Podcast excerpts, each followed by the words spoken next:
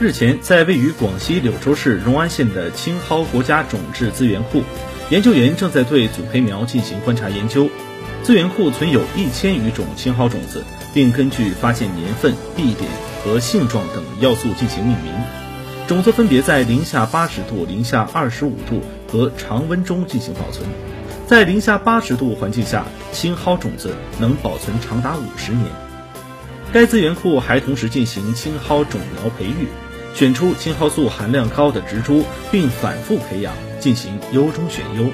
据了解，资源库由中国中医科学院和广西仙草堂制药有限公司合办，该公司也是全球最大的青蒿素生产厂家。